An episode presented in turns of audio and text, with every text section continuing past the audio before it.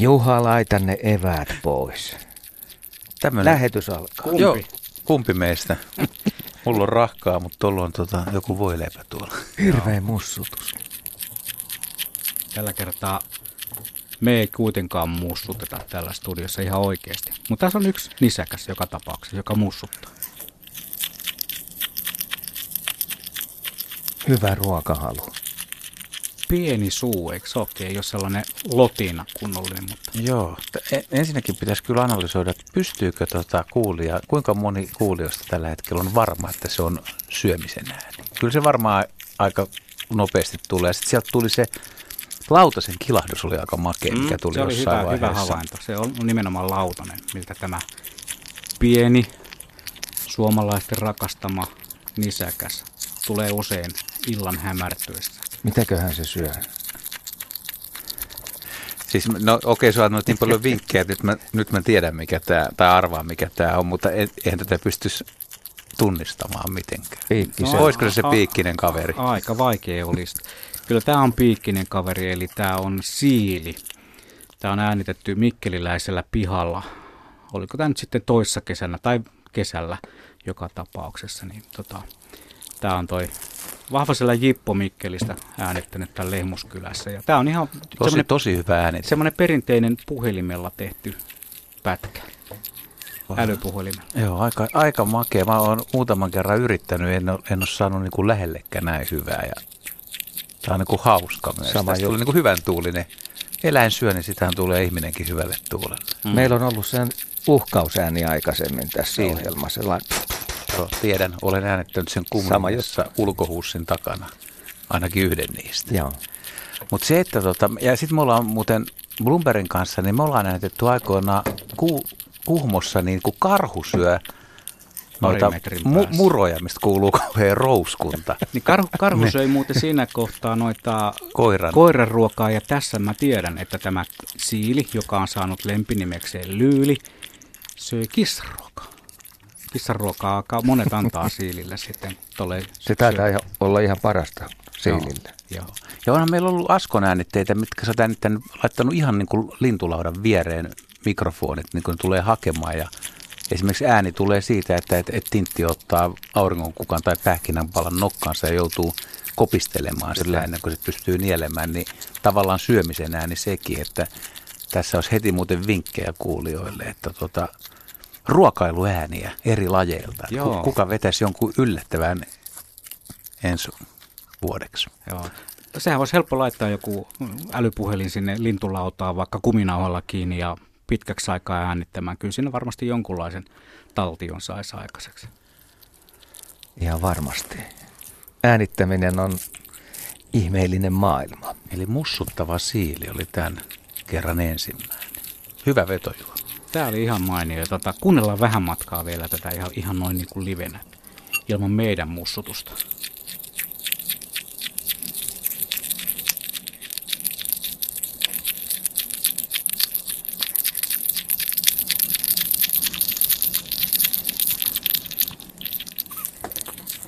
Mm, kuten tuli tässä jo aikaisemmin todistettua, niin meillä on aika monella sellainen äänittämiseen kelpaava laite mukana. Nuo älypuhelimet on tavattoman hyviä tähän toimenpiteeseen. Ei tietysti mitään kauhean kaukaisia ääniä niillä saa aikaiseksi taltioitua, mutta, mutta hyvin toimii niin kuin tällaisessakin tilanteessa.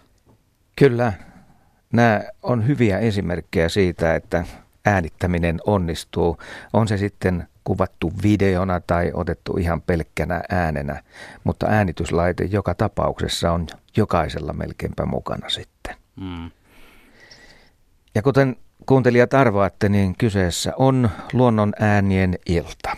Aina kello 20 asti. Täällä studiossa Juha Blumberg, Juha Laaksonen ja Asko Hautaaho. Tervehdys teille kaikille. Tuossa selvästi tässä siili, siilin syönti äänitteessä niin kuului se, kuinka nopeasti se jauhoi.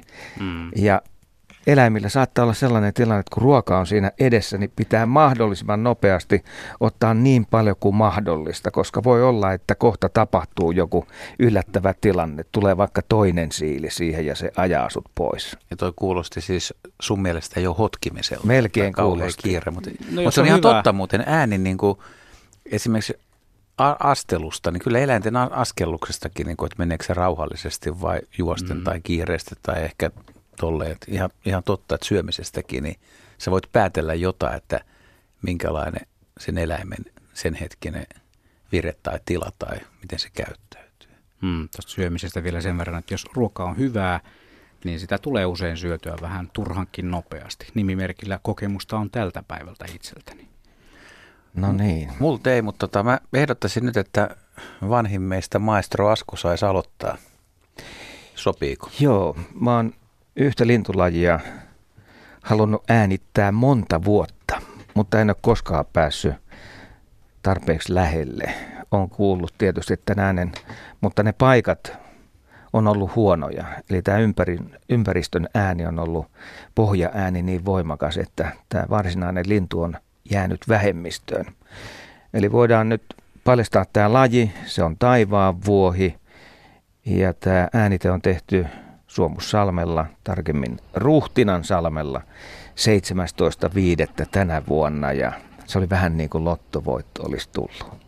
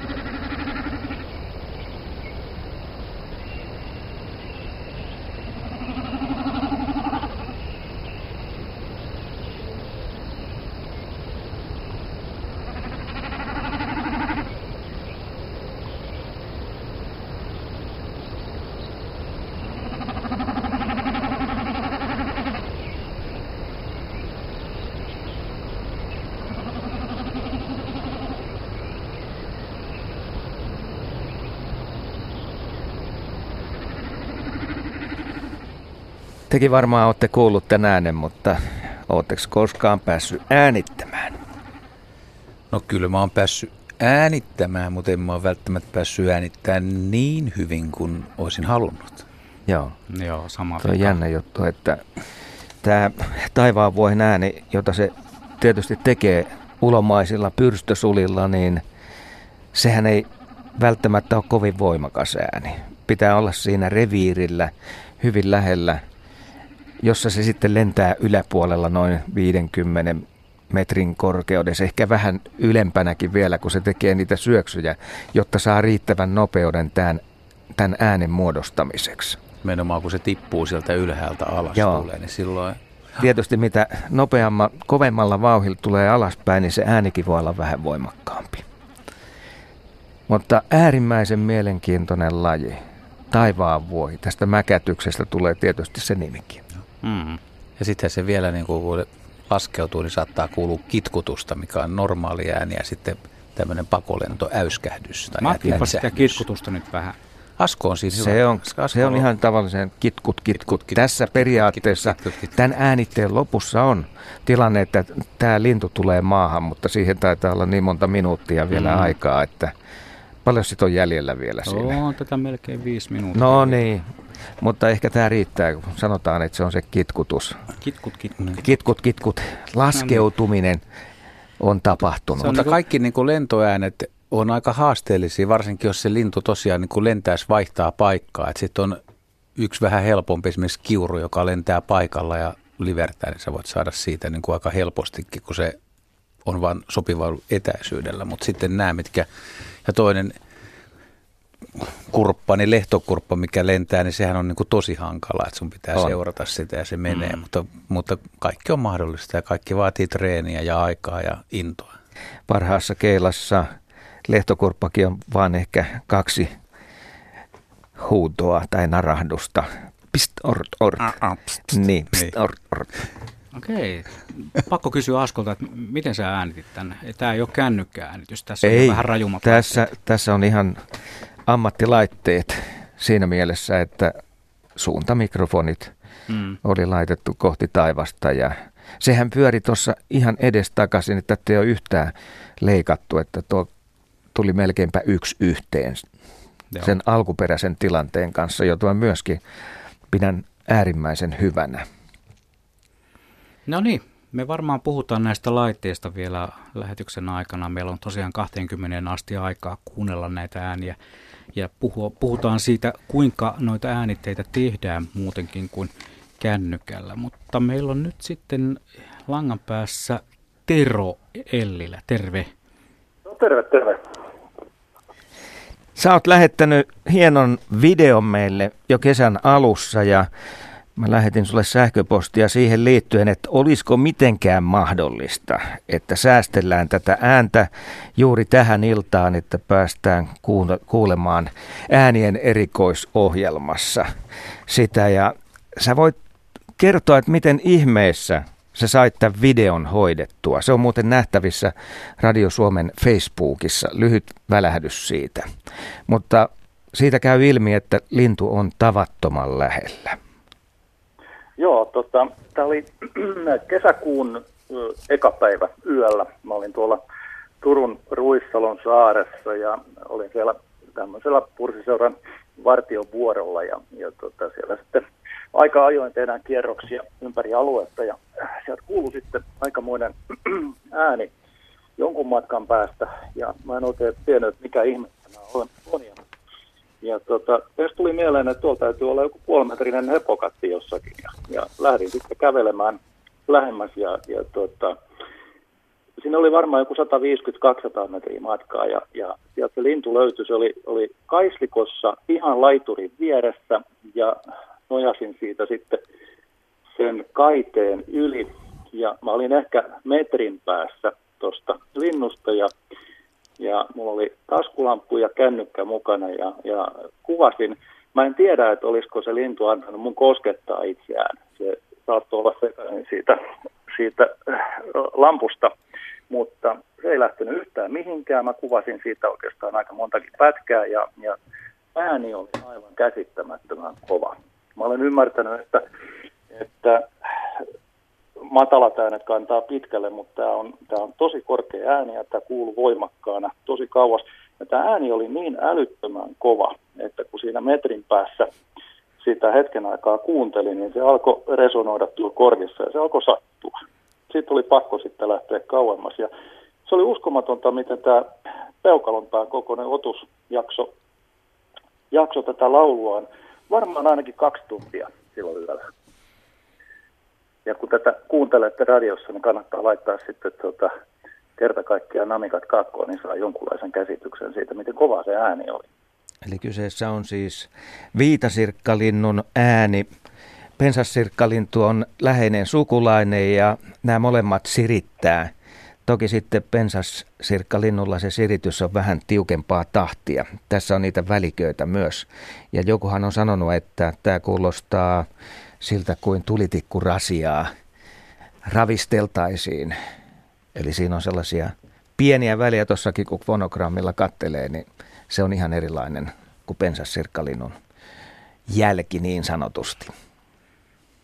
Niin joku sanoo, että pensassirkkalintu on kuin heinäsirkka ja viitasirkkalintu on kuin hepokatti. Siinä on vähän erilainen. Te, tehdään silleen, että Tero odottele siellä puhelinlinjoilla, niin soitetaan tätä ääntä ja palataan ihan kohta taas asiaan.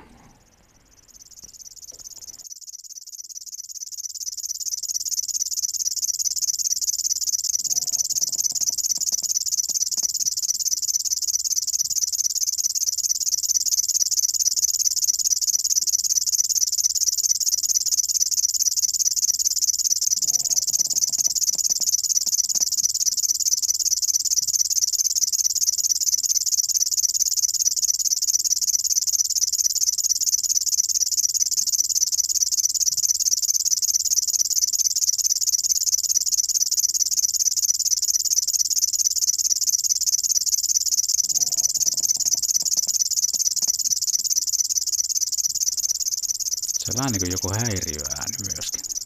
jos ei tietäisi, että se tulee linnusta tai hepokatista, niin Tuo on jännä juttu, että kun kuulee näin hyvin äänitettynä tänne, niin ihan niin kuin siinä olisi jotain sellaista, mitä korvat ei ihan kaikkea ymmärrä. Jotain yliääniä, että pikkasen tulee sieltä. melkein Tän... sattuu, Niin.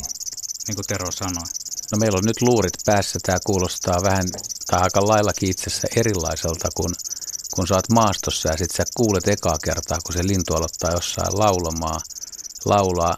Ja toiset ei tahdo oikeasti kuulla sitä ääntä, että se on sen verran korkea, että siihen pitää harjaantua. Ja sitten kun sä kuulet, niin sä voit lähteä lähestyä, jos maasto on semmoinen. Ja näitä sirkkalintuja, niin kuin moni muutkin yölaulajia, niin pääsee yllättävän lähelle, kun varovasti menee. Niin se ääni vähän muuttuu ja se riippuu myös siitä, miten se lintu kääntelee päätä. Ja, tota, ja tota, uskon kyllä, että sit kun on niin kuin tosi lähellä, niin se, se, on, se on voimakas. Mutta silti voi olla, että se menee vanhemmilta ihmisiltä ohi, vaikka se olisi kuinka voimakas Mm. tämä ääni. Tero, Niinhän ne toiset sanoo, Niin. että, että heinäsirkat sitten iän myötä häviää. Niin ne pikkuhiljaa häviää, mutta sä oot varmaan miettinyt enemmänkin linnun ääniin liittyviä asioita. Siitä, miten korva ottaa niitä vastaan ja kuinka voimakkaita ne on. Joo, mulla on, mulla on tota muutama ö, juttu. Ensinnäkin tähän viitasirkkalintuun, kun se alkoi sattua korviin, kun siinä lähellä oli, niin mulla oli semmoinen mieliteko kysätty teiltä nimenomaan sieltä, että onko tutkittu sitä, että miten kovia ääniä ylipäätään eläimet tai, tai linnut voi itsestään päästää, kun tämä oli hämmästyttävää, että, että no, semmoinen otus, jolla on isot keuhkot, niin voisi kuvitella, että tuottaa kovia ääniä, mutta lintu, linnusta lähtee pienistäkin tavattoman kova ääni. Joo, Suomessa on sellainen kuin Akustinen seura ry ja jo edesmennyt tutkija Erkki Björk on aikanaan ottanut tämän mielenkiintoisen asian esille ja tehnyt tutkimuksia lauluäänien voimakkuuksien eh, suhteen ja hän on tässä todennut, että 80 desibelin molemmin puolin on näitä voimakkaampia ääniä. Kurki tietysti on siinä kärjessä vähän yli 80 82 desibeliä ja härkälintu 79 ja fasaani. No joutsenkin tulee siellä 77. No kalalokki, jonka sitten kaikki tuntee ja tietää rannoilla, niin kuinka hyvin se käy korvaan, niin sekin löytyy tältä listalta, mutta nythän tietysti äkkiä voisi ajatella, että nämä on siis suht läheltä mitattu 10 metrin päästä, että sitten kun normaalisti kuullaan hyvinkin kaukana, niin se vähän suhteutuu sitten tämä ääni toisella tavalla. Niin, ja kyllä esimerkiksi ton, toi, toi kaulushaikarankin matala puhallus, niin se kuuluu aika pitkälle, vaikka se ei välttämättä ole niin voimakas, että sieltä löytyy. Mutta tämä, mikä tässä on, ehkä jotain kuulijat miettii tätä, niin kun viitasirkkalintu on kuitenkin pieni ja satakieli on suht voimakas. Ja sata, satakieliltä mun mielestä on joskus mitattu, kun ne laulaa vierekkäin, niin se on siinä niin kuin melurajalla just kanssa, se, että se ääni on niin, voi olla niin kova, että miten pieni lintu oikeasti pystyy ääntelemään niin kovaa. Ja lintujen äänihän tulee ihan eri lailla kuin meidän ihmisten, että linnuilla ei ole kurkunpäätä tai ne ei muodosta samalla lailla ääniä kuin me, vaan niillä on syrinx-niminen elin, joka, joka tuota, missä on kalvoja ja ne kalvot kiristyy ja se ilma kulkee sieltä läpi ja se, se muodostaa ne äänet ja se on, se on aika monimutkainen se elin. Ja yksi mielenkiintoinen nimenomaan tämän viitasirkkalinnun osalta on se, että kuinka lintu voi laulaa niin pitkään NS hengittämättä, että miten se hengittää. Ja linnulla on kumminkin semmoinen mikrohengitys, että se pystyy samaan aikaan niin kuin salaperäisesti ilmapussista poistamaan ilmaa ja ottaa lisää. Se mahdollistaa tuommoisen useamman minuutin tasaisen sirinän tai sirityksen tai surinan. Mm. Se ilma kulkee molempiin suuntiin yhtä aikaa. Mm. Tuossa puhuttiin jo matalista linnunäänistä ja kaulusaikara siinä tulee ensimmäisenä mieleen, niin täältä Jörkin listalta löytyy, että noin yhdeksän kilometriä sopivissa oloissa on mahdollista kuulla, kun kaulusaikara vetää. Ja se on, Mm. se on ihan käsittämätön matka. Yhdeksän kilsaa. Yhdeksän Pitkä. kilsaa. Eli tämä Oho. löytyy siis akustisen seuran nettisivuilta. Mä oon tätä tutkinut ja siellä sitten kurkia, joutsen ja fasaani kuuluu sitten vähän yli neljän kilometrin päähän. Fasaani Sopivissa päräyttää. Niin. kunnolla. Ja käki, kukka liikkuu kolmen kilometrin päästä. Mm. Sen voi kuulla, mutta tähän edellyttää sitä, että tuulet tai että tuulta ei käytännössä ole ollenkaan, koska sitten ympäristö kun lähtee tekemään muuta ääntä, niin sen jälkeen voidaan sanoa, että eihän näitä enää kuulu samalla tavalla. Ja tuuli on, tuuli on kyllä ääntelijän ja äänittäjän pahin vastus melkein. Ja laululinnuista muuten hiljaisin tämän listan mukaan oli Kottarainen. 54 laululinnuista, mutta esimerkiksi tämä punatulkku, sä tiedät, kun punatulkkukin laulaa keväällä, niin niin sehän se vasta hiljainen ääni on. Onko se hiljaisin, sulla se lista, mikä sulla no, on se anne, lista... annettu, että se on joku kymmenen kärki, niin se on niistä niin. hiljaisin. Joo, kyllä, varmaan... kyllä, kyllä se oli hiljaisin 54 desibeliä oli tähän laitettu. Ja mehän nyt tiedetään, että Kottaraisen äänessä on kuitenkin sellaisia, että se oikein innostuu, on. niin se saattaa kuulua mm, vähän Se on voimakas ääni. Joo. Joo. No niin. Mutta esimerkiksi joku harmaa sieppu on aika hiljainen, että se on semmoista sitsitystä. Kyllä. Mutta oliko sulla Tero vielä valtamerilintuihin jotain liittyen? No joo, itse asiassa mulla on muutamia tämmöisiä nimiä, tuossa mainittiinkin, lähinnä valkoisiin lintuihin liittyviä ääniä. Mun yksi tämmöisiä suosikkilintuja tuolta saaristosta on räyskä. Et jos fasanilla on niin kuin ruma ääni, niin kyllä räyskä varmasti hyvänä kakkosena tulee.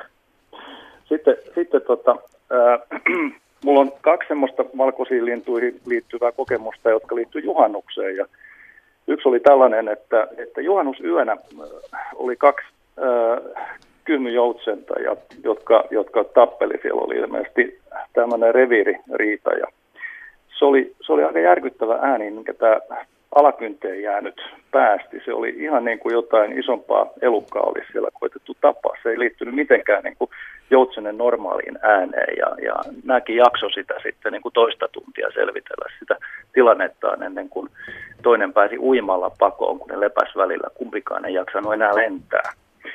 Sitten tota, toinen juhannus, juhannus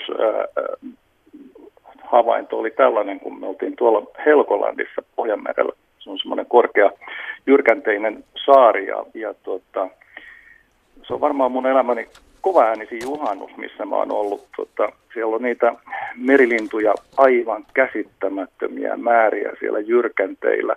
Ylimpänä oli suulia, niihin pääsi melkein koskettaa kanssa, ne oli niin tottunut ihmisiin. Mutta kun me lähestyttiin sitä, sitä kalliopolkua, jossa pääsi, pääsi katselemaan näitä lintuja, niin, niin se ääni oli, oli semmoinen käsittämätön pauhu, joka sieltä kuului. Siitä ei voinut niin kuin, tunnistaa mitään yksittäisiä lintuja ääniä matkan päästä, mutta se kuului kauas. Ja sitten vasta kun oli lähempänä, niin sitten alkoi alko erottua, että täällä on eri lajeja. Ja, ja meteli oli kyllä niin kuin korvia huumaava välillä. Onko sä Juha käynyt koskaan kesällä Lintusaaren lähellä, siis missä on valtamerilintuja, iso yhdyskunta? Oha, mä Norjassa joskus pyörinyt ja tiedän kyllä, että meteli on aika hyvä ja tuli mieleen tuossa, että on syytäkin pitää vähän ääntä, koska se meri on siinä koko ajan läsnä ja se pauhu siinä, merenpauhu on jo riittävä, että se on ylitettävä, että siellä ei ihan herkät ja hennot piipittäjät välttämättä pärjää. Joo, se on ihan totta, että kaikki nämä merilinnut äänien osalta on sellaisilla taajuuksilla, että se kuuluu sen merenpauhun yli. Ja sellaisella äänellä, joka jäisi alle, niin eihän sillä tehdä mitään siellä. Mutta Tero Ellilä, kiitos sulle todella hyvä, hyvästä videosta ja äänestä. Viitaserkkalintu noin läheltä kuvattuna niin on kyllä makean näköinen ja tämä voi kyllä käydä katsomassa Radio Suomen Facebookista. Sinne. Okei, kiitos teille ja kiitos hyvästä ohjelmasta. Kiitos. Kiitoksia. Moi moi. Moi. moi. Tosiaan. Niin, kun tässä puhuttiin hei näistä kovista äänistä, valtamerilintujen äänistä, niin kun Nuorkamista ajaa muutamia kymmeniä kilometrejä Norjan puolelle Varangin vuonon kupeelle, niin siellä sitten näitä tällaisia lintuja saattaa nähdä. Ja mä kävin viime kesänä Vaardössä, jonne on hieman pitempi matka siitä, niin siinä satamassa oli pikkukajava yhdyskunta, siis joitakin satoja lintuja. Silloin ei tullut paljon yhtään ja mä kaivoin tämän pienen äänityslaitteen, joka mulla kulkee kameralaukussa aina mukana. ja siinä tuli hälytystilanne.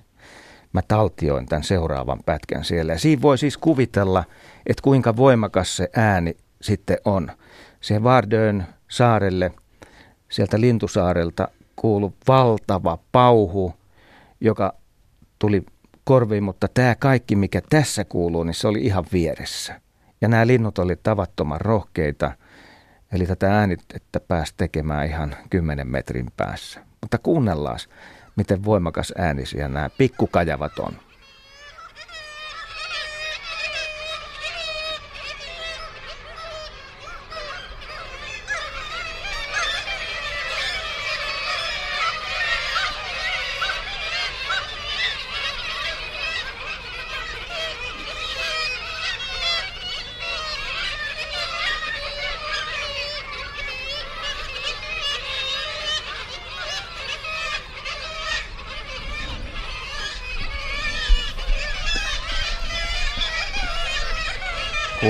Seitsemättä Vaardön satama kello 8.40. Tämä äänite ensimmäinen lomapäivä, kuinka olla. Ja tällainen äänimaailma, eihän tätä voi vastustaa.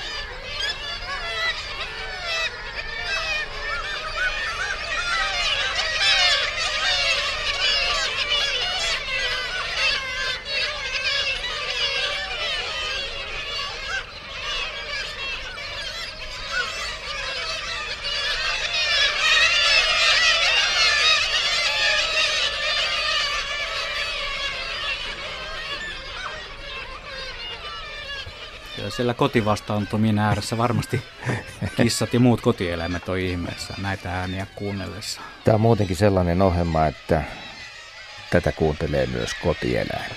Mm. Ja eh, ottaa kantaakin ehkä asiaa. Varmasti.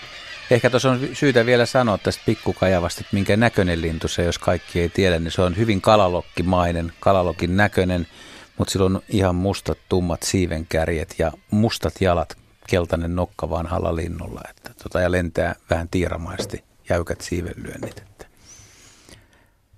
Hmm. Semmoinen kaveri. Hyvä. Sekin tuli selväksi samalla sitten tässä. Mennäänkö vähän toisenlaisiin maailmoihin? Me ollaan oltu tässä lintujen parissa hetken aikaa. Sekä. Mihin lähdetään? Mä, mä voisin ottaa, se on varmaan mun vuoro. Tai... On, on. Ole Onko hyvä. näin? Ole hyvä. Tota, eilen ainakin satoja. Mulla olisi yksi, mulla olisi viime kesän, kun puhuttiin, että on kuivaa, niin touko-kesäkuussa, niin mä oon äänettänyt se ensimmäisen sateen yllättäen. Se, tuli. se oli ensimmäinen sade, mikä tuli. Ja tein semmoisen testin vielä, kokeilin. En tiedä onnistuko, mutta kelpaisiko sade näin syksyllä? Se käy. Oikein hyvin.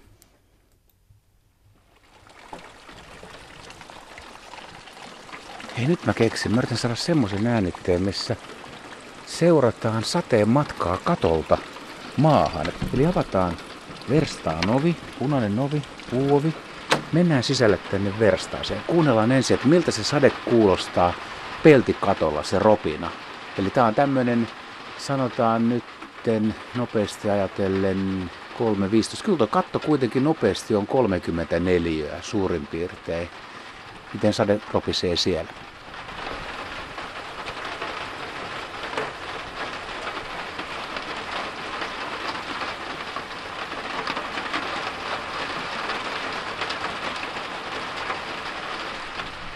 Kuuluuko se. Siellä se tulee. Sitten mennään ulos ja mennään rännin alle ja katsotaan, että miten se tulee maahan, että miten se kuulostaa. Pannaan ovi kiinni tästä. Noin. Nyt tullaan tuohon rännin päähän, sieltä tulee tippuja. Eka, eka pelkästään ulkoilmaa ja sitten siirrytään. Mä vedän sitä rännistä ja rännistä alas se vesi valuu ja lorisee ja lopuksi se tulee ämpäriin. Ja kuunnellaan se soundi, että miten se muuttuu.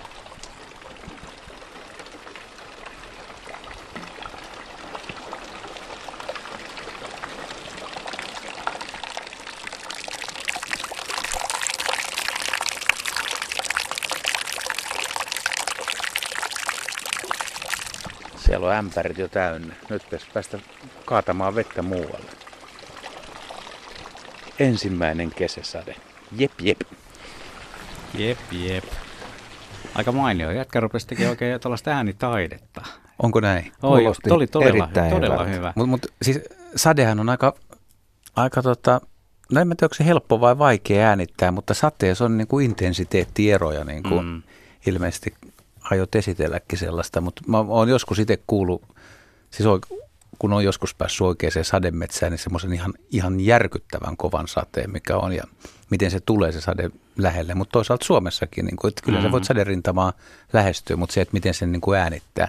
Ja sitten, että mihin se sadepisara osuu, että on, on peltikattoa, puukattoa, erilaisia rakenteita, auto, laituri tai vesi. Ja, ja jos sä löydät erilaisia pintoja, mihin sade osuu, niin sä voit saada hyvinkin erilaisia äänitteitä. Mm. No, tässä mun näytteessä ollaan sisällä, en viitsi nyt mennä ulos äänityslaitteen kanssa, koska vettä tuli tosi paljon. Tämä ei ole sademetsässä äänitetty, mutta tämä on Etiopiassa tuollaisen 1700 metriä merenpinnasta oltiin siellä viettämässä öitä muiden päivät töiden lomassa, niin tota, sellainen bungalow, jonka sisällä mä olin ja se kuulosti täältä. Tuli valtava nopeasti se sadekuuru ja sitten se meni saman tien melkein ohi, että pääsetkö yhtään tähän tunnelmaan.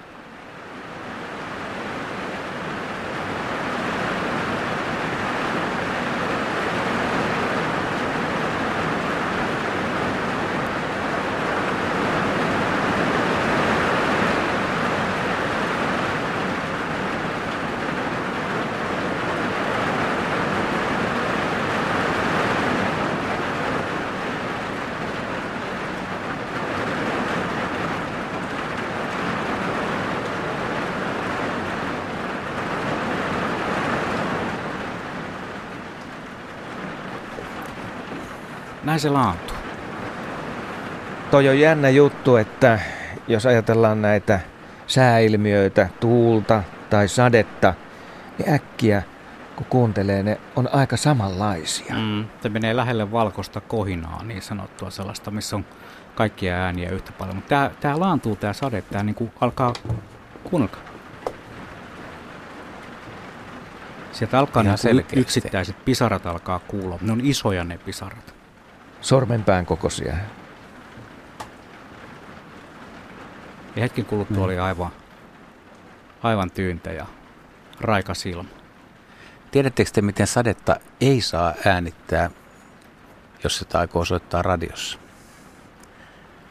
Jatka. Muutaman kerran olen sen virheen tehnyt, että tota, kun lähtee tekemään äänitettä tai siis haastattelua – niin käytät sateenvarjoa, kun ajattelet, että itse kastuu, mutta semmoinen riittävän kova sade sateenvarjon alla, ja kun sä teet sen äänityksen, niin se, on, se ei ole niin kuin hyvän kuulonen. Se kuulostaa, tota, se kuulostaa just kanssa niin kuin semmoiselta ärsyttävältä kohinalta. kohinalta. Se, se ei kuulosta sateelta, se kuulostaa siltä, että se äänite on huono sama, sama muuten nyt tuli mieleen, että kosken, kosken kohinat Joo. on aika lähellä tätä. Että, ja sitten vielä, jos kunnolla tuulee ja haapa on lähellä, niin se mm. äänimaailma lähestyy tätä samaa. Mutta sateella voi äänittää esimerkiksi muita ääniä kuin satetta, niin jonkun havupuun alla, että se havupuu demppaa sen aika mukavasti ja se sade kuuluu siinä vieressä. Lehtipuut voi ruveta kohisemaan, jos on tuuli samalla ja sitten, kuten sanottu, sateenvarjo on aika toivoton ratkaisu. Se on toivoton. Se tulee aika läheltä se ääni siihen sitten. Mun vuoro. Otetaan voimakas ääninen lintu kurki. Se on muuten 14. huhtikuuta tänä vuonna Nastolan Sylvöjärvellä Eteläpäädyssä. Olin äänityskeikalla ja siinä ruovikon takana jäällä kurjet parittelivat. Mä en nähnyt kurkia ollenkaan, koska se ruovikko on niin korkea ja mun äänityspaikka oli siten sijoittunut, että mä saatoin olla siellä piilossa. Mutta mä huomasin, että siinä oli usea, useampia kurkipareja siinä etelänpuolisella osalla Sylvöjärveä. Tuosta me saadaan selville, että niitä nyt on ainakin kolme paria, jotka saattoi olla ihan samoissa hommissa. Ja sitten sen jälkeen ne aina kajautti ympäristöä tämän äänen ja melkein mittarit katos siitä äänityslaitteesta, kun äkkiä huuti siinä. Ja mä jotain pienempiä lintuja yritin äänittää. Mm, perinteisessä analogimittarissa se niin sanotusti viisari olisi ollut siellä päätytapin ympärillä. Nimenomaan kiertyy kiinni sinne. Joo. Mennään kuuntelemaan.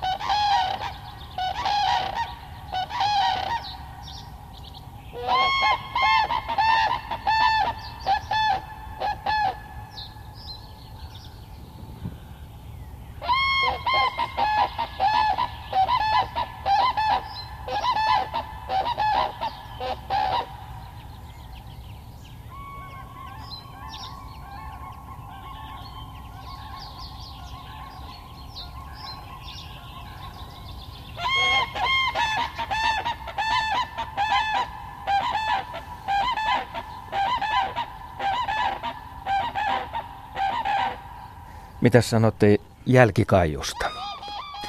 No, sehän on komea. Se on varmaan neljä sekuntia vähintäänkin. Joo. Ja useampia pareja, niin kuin huomasitte. Ja kauemmainen saattaa olla hei kahdenkin kilometrin päässä. Mm. Kyllä tämä on niitä klassisia ääniä suomalaisessa kesäluonnossa. Tämä kuikka, mitä heittäisitte vielä muita? Olisiko se Joutsenen, la, laulu Joutsenen on ja hyvä. Mikä? Joo. Käki, käki, käki totta kai, joo. Mutta kuik, kuikka ehkä niin kuin... Järvi-Suomessa varsinkin, y- se on niin kuin se ykkönen. ykkönen. Vaihdetaanko nyt linnun kaliberi? Joo, joo, mä ajattelin, että mä voisin, kun teillä on näin juhlallisia nämä äänitteet, niin mä voisin ottaa aika vaatimattoman, ei kovin erikoisen, mutta nykyaikana erittäin ilahduttavan äänen hömötiaisen, että se on ainakin etelärannikolla ja Etelä-Suomessa vähentynyt voimakkaasti ja aikaisemmin oli tosi yleinen. Eilen tosin Evolla kuulin aika, aika monessakin paikassa hömötiaisen chääpi, chääpi, chääpi. Ja tämä on hyvin tämmöinen varotteleva, mutta ö, sanoisin, että kannattaa olla iloinen, jos kuulee seuraavanlaista ääntä vaikka huomenna aamulla suomalaisessa metsässä.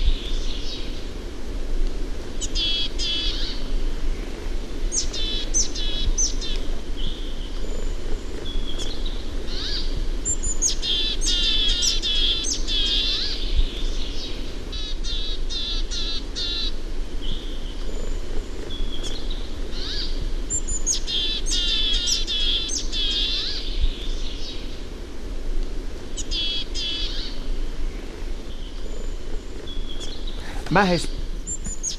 Niin. Niin, joo. Me jo siirrytään kohta seuraavaan, mutta todella upea metsätiaisen, hömötiaisen ääni. Ihan totta, viime vuosien aikana tällaiset on kyllä hävinnyt melko tanakasti. Joo, siis ehkä Keski-Suomessa ja Pohjois-Suomessa asuvat ihmiset ja retkeilevät, niin ei ymmärrä ihan samalla lailla sitä, miten, täällä etelämpänä. Että tosiaan niin laji saattaa piileskellä vähän liiankin taitavasti ja toivottavasti nyt jonkunnäköistä elpymistä tulisi. Seuraavaksi luonnonäänien illassa tavataan äänitarkkailija kuuluttaja Pertti Eerola ja hän kertoo vähän kokemuksista viikon luontoääniin liittyen, eli se mitä radiossa on tapahtunut menneillä vuosikymmenillä. No voisin kertoa tässä kaksikin tapausta. Yksi oli se, kyseessä oli joko pähkinähakki tai pähkinänakkeli, mutta sinä olit sitä mieltä, että sen täytyy olla pähkinänakkeli. Kyllä, koska siinä on sen kaltainen ääni, joka voisi tehdä sitä seuraavaa, josta kohta kerrot. Joo, aivan. Se oli nimittäin siihen aikaan, kun sekä ääniradion lähetykset että näköradion lähetykset päättyivät johonkin aikaan illasta ja yöllä ei siis lähetetty mitään. Ja kun asemat olivat sitten automaattisia, että niillä ei välttämättä ollut mitään henkilökuntaa, niin nämä asemat sammutettiin, siis sekä ääni- että näköradion asemat tämmöisellä aseman sammutuspulssilla. Se meni jotenkin pip, pip, pip, pip, pip, pip. Ja telkkarista tuli sen jälkeen pelkkää lumisadetta ja, ja tuota, ääniradioista ei sitten mitään. Ja kun tämä pähkinänakkeri sitten sattui olemaan kerran viikon luontoääni, ja sitä sitten soitettiin, kun kuuluttaja katsoi, että tässä on nyt semmoinen sauma, että ei, ei puhuta mitään eikä tule mitään muutakaan. Soitetaan, kuunnellaan viikon luontoääntä. Tän pantiin pähkinänakkeli asialle ja miten ollakaan asemat sammuivat. Siis koko Suomen, koko, kaikki radioasemat? Koko Suomen, sen nimenomaisen verkon radioasemat, joissa tämä pähkinänakkeli sitten ehti muutaman sanan sanoa. Ja sitä ehdittiin ajaa muistaakseni pari-kolme kertaa ennen kuin joku keksi, että mistä tämä häiriö johtuu. Pähkinänakkelin ääni ei sovi viikon luontoääneksi, tai ei sopinut ainakaan silloin. Nykyään voi olla tilanne hieman toinen, koska asemat ovat päällä ympäri vuorokauden. Ja näitä koodeja ei ole olemassakaan. Mutta se oli siis niin samankaltainen se käskytyskoodi ja tämä pähkinänakkelin ääni niin lähellä toisiaan, että käsky tuli linnunlaulun kautta, että mm. nyt asemat seis? Ne olivat niin lähellä toisiaan tosiaan, että se, se sammutti koko sen lähetysverkon kaikki asemat sitten ympäri maata. Toinen tämmöinen viikon luontoääni, joka osui kohdalle, oli palokärki. Ja siihen nyt liittyy tämmöinen, en tiedä voiko tämä oikeastaan kertoa, mutta kerropa nyt siltikin. Kun palokärki oli viikon luontoäänenä, ja sitä sitten eräs kuuluttaja sitten soitti sopivaksi katsomansa määrän ja kirjoitti sitten semmoisen pienen muistilapun muille kuuluttajille, että tuota, tämä palokärki tulee ääneen vasta 45 sekunnin kuluttua siitä alusta, kun se, se ääni näyttö lähtee. Ja minäpä sitten otin ja kuuntelin sen samanlaisen ääninäytteen ja totesin, että niin, tämä palokärjen puun takominen alkaa siinä 45 sekunnin kohdalla, mutta tämä paloäänen kirkaisu, jota kyseinen kuuluttaja ei tunnistanut paloäänen ääneksi, tulee parin sekunnin kuluttua heti siinä, siinä alussa, että näinkin saattaa käydä, että joku ei tunnista jotain luontoa, että kuvittelee, että palokärjen ääni on se puun takominen. Kyllä, ja mä oon muuten itse kuullut tuon saman äänitteen. Tiedän, että suurin piirtein 40 sekunnin jälkeen tulee se mm. rummutus. Kyllä. Niin siinä on todellakin palokärjen lentoääni no. ja sitten on se ääni, kun se menee puun kylkeen. Mm. Ja siinähän vasta voidaan niin. kuunnella rummutusta. Kyllä, joo.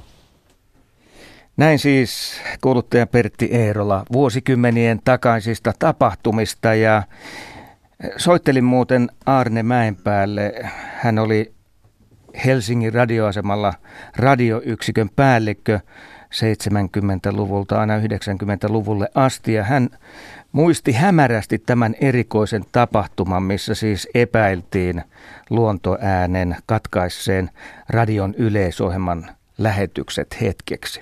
Hmm. Nythän me kaikki tiedetään se, että se voi olla myös joku tausta ääni, joka sitten saattaa tällaisen käskytyksen antaa, mutta tässä tapauksessa oltiin silloin vakuuttuneita siitä, että se oli sitten tämä pääsolisti.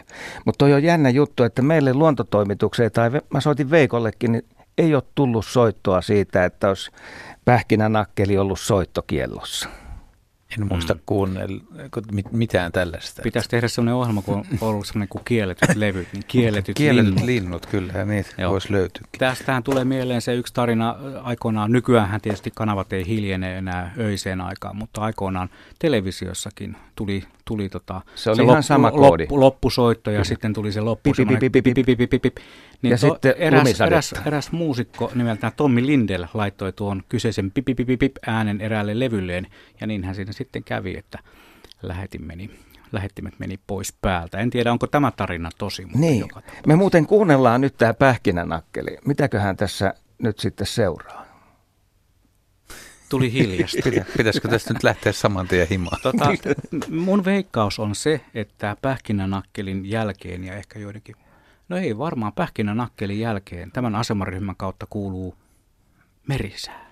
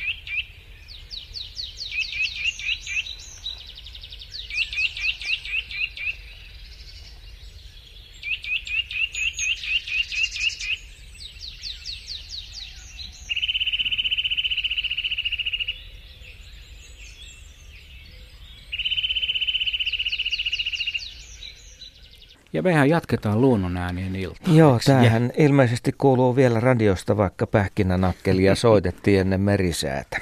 Näin me oletamme asian olevan ja mm. hoidetaan vaan seuraavia äänitteitä kehiin. Juha varmaan ottaa sieltä seuraavan esille. Herra Laaksonen, niin. hyvä. Joo, mulla olisi, löydätkö rantasipin sieltä? Ja tarina olisi nyt se, että tämä on niin kuin merisäähän, eikä mikään pieni aasinsilta. Tai ainakaan eikä isokaan. Tämä on, tota, tämä on järvellä tehty äänite, mutta tämä on tehty soutaessa. Okei. Haluatko avautua mä, nyt vai kuunnellaanko? no kuuntelen, niin katsotaan mitä se herättää kysymyksiä, mutta soutaessa rantasi.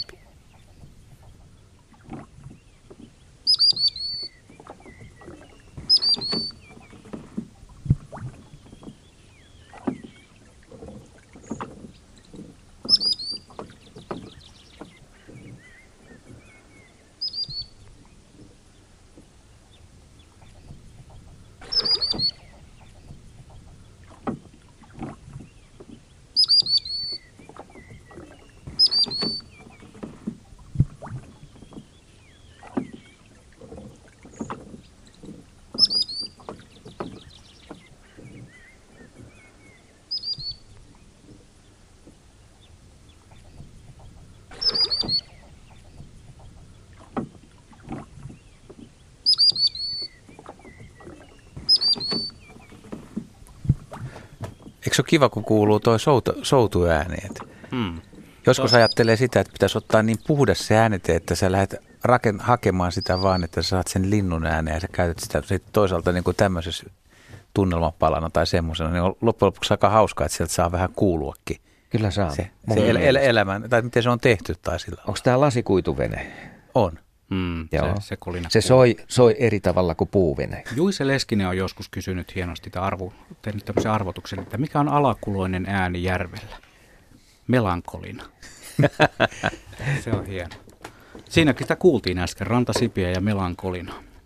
Täällä studiossa on kaksi Juha ja yksi Asko, Hautaaho, Laaksonen et Blumberion trio erektuksemme tänään kello 20 saakka puikoissa. Ja ääniä on luvassa. Näin on. meillä on vielä aika paljon näitä kuuntelijoiden lähettämiä ääninäytteitä, joita sitten kuullaan tässä seuraavan 55 minuutin aikana. Se on muuten hyvä, että me ollaan tässä jo muutamien lähetysten aikana houkutelleet kuuntelijoita tekemään näitä äänitteitä ja lähettämään. Ja nyt niitä on tullut. Kiitoksia jo tämänkertaisista kaikista. Ja tässä on sitten sellainen viesti, jossa lukee, että iltaa. Oheinen siritys on äänitetty Vantaalla ensimmäinen yhdeksättä kuluvaa vuonna kello 22.18. Asumme rivitalossa lähiössä ja siritys on kuulunut loppukesästä voimakkaana joka ilta. En muista kuuleeni vastaavaa aiempina vuosina ja ääni muistuttaa etelän maiden kaskaiden ääntä. Onko sirittäjä sitten lintu, hepokatti vai joko Suomessakin voi kuulla kaskaiden lauluja, laulua ilmaston lämpenemisen myötä? Näin siis Sanna Mäkelä ja nythän me kuulostellaan sitten tätä Sannan äänittämää.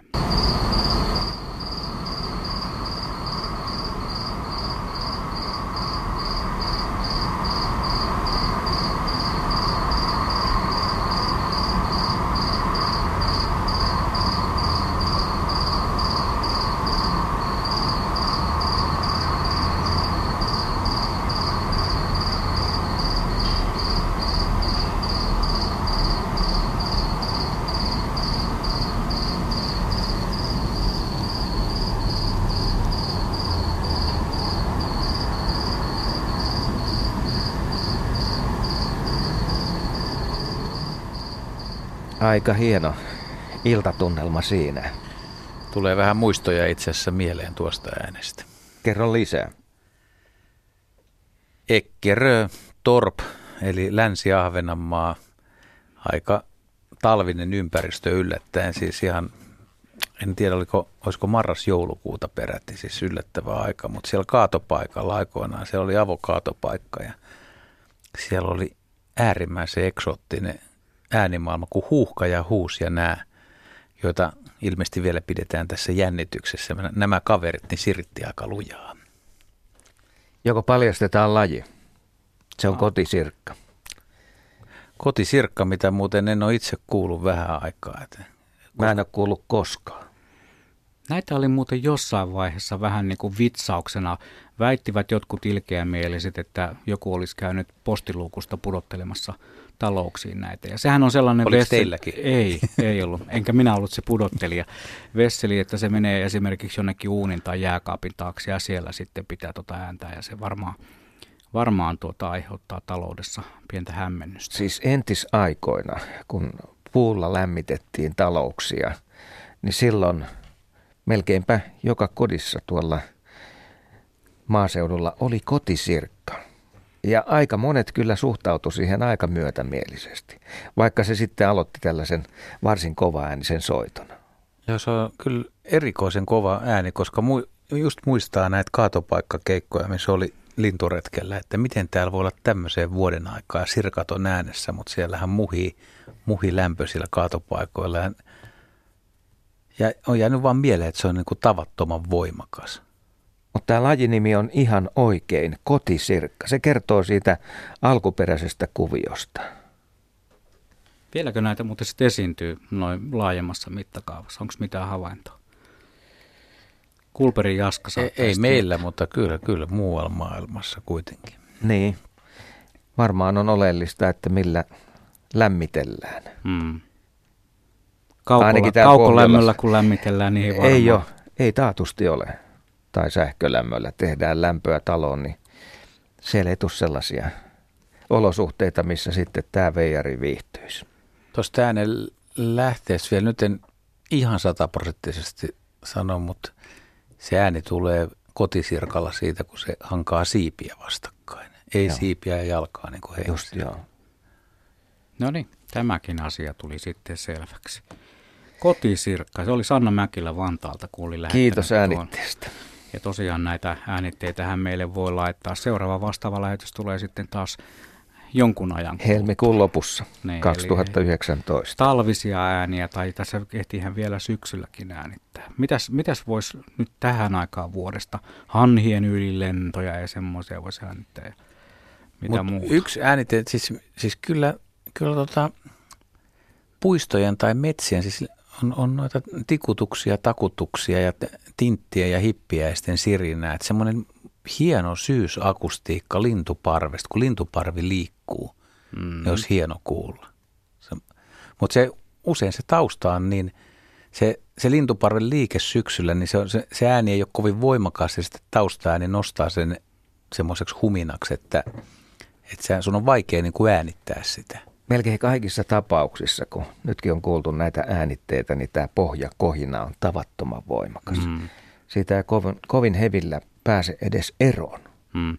Ihmisen korva on siinä mielessä hieno väline, että se pystyy suorattaa sen taustakohinan. Esimerkiksi kaupungissa, missä itse asun niin kuin kerrostalojen keskellä, siellä jos sinne tulee tilhiparvi ja sitä yrittää äänittää. Se kuulostaa tosi makealta siinä omilla korvilla. Mutta äänitte- äänitteestä tulee sitten ne kaikki talojen ilmastointilaitteiden huminat ja muut vastaavat kaupungin se taustakohina, niin se tulee sitten niin lujaa sieltä, että ei semmoisella äänitteellä oikeastaan, siitä tulee vain itselle dokumentti, mutta ei sitä mm. ehkä radiossa välttämättä viitti ajaa. Se näköhavainto hämää. Mä oon mm. vakaasti sitä mieltä, kun sä näet sen tilanteen, niin sä pystyt sulkemaan ne taustaäänet, tai ne sulkeutuu automaattisesti mm. pois. Ja se on aika mielenkiintoista, kun juttelee ihmisten kanssa, että mullekin jotkut kaverit on joskus sanonut, että olisi saanut hyvän äänitteen, tai jopa kutsunut tuu äänittää, että nyt ollaan tässä kadun varressa ja siellä on siellä on tota räkättirastaspari, mikä pitää kovaa meteliä, että tuu äänittää. Ja sitten kun mä tuun paikalle, niin ne, ne kaverit ei ole niin funtsinut ollenkaan, että siinä menee autoja koko ajan tai sitten mm. just joku ilmastointi tai ihan mikä tahansa tietyömaan kauempi tota, paukutus sieltä kuuluu. Ja kun ne ihmiset on katsonut sitä tilannetta, ne on niin kiinni siinä, niin ne ei kuule juuri muuta. Se on, se on ilmeisesti ihmisille ihan niin kuin tyypillinen piirre. Mm. Ja monta kertaa silloin ihan alkuvaiheessa, niin kun äänitti itse, niin kävi periaatteessa samalla lailla, että sä olet niin tohkeissaan siitä äänityksestä, ja sitten kun sä kuuntelit myöhemmin, että ei tämä nyt kovin hyvä, että mm. täältä kuuluu kaiken näköistä, että siellä on ambulanssit ja poliisit ja kaikki muut virkavalta perässä, niin, kuin, ne niin turha siinä on hippiä esitellä kovin maireesti. Ihmisaivoissa on sellainen oma niin sanottu geitti, joka sulkee sieltä tota, kaikki nuo ylimääräiset äänet. Laittaa ikään kuin vähän sellaista dolbyä. Kyllä. Snadisti dolbyä laittaa Joo. sinne, se katoaa kaikki taustalle muut häiritsevät. Juha B., mä oletan, että sulla on seuraava ääninäyte siellä valmiina. Joo, kun tuossa kerroin äsken, että olin matkaile, matkailemassa tuolla Etiopiassa reilu viikko sitten, niin siellä tuli sitten tietysti kannettua radiotöidenkin takia tuota nauhoituslaitetta mukana ja mulla on tapana, että mä taltioin aina noita ääniä, jos jotakin mielenkiintoista kuuluu niin eh, sillä samalla, samassa paikassa, missä tuo äskeinen vesisaden näyte oli taltioitu, niin siinä pihalla oli sellainen melkein 20 paviaanin lauma. Olisiko ne sitten olleet olivipaviaaneja tai, tai jotain muuta vastaavaa lajiketta. En ole ihan sata varma siitä, koska en ole biologi. Mutta tämä paviaanilauma piti välillä sellaista aika mieletöntä mekkalaa, sellaista niin kuin, vähän niin kuin tappelun ääni. Me epäiltiin, että siellä saattaisi olla toinen lauma. Koiralta ne ensin kuulosti, mutta sitten kun tajus, että mistä on kyse, niin se kuulosti tältä.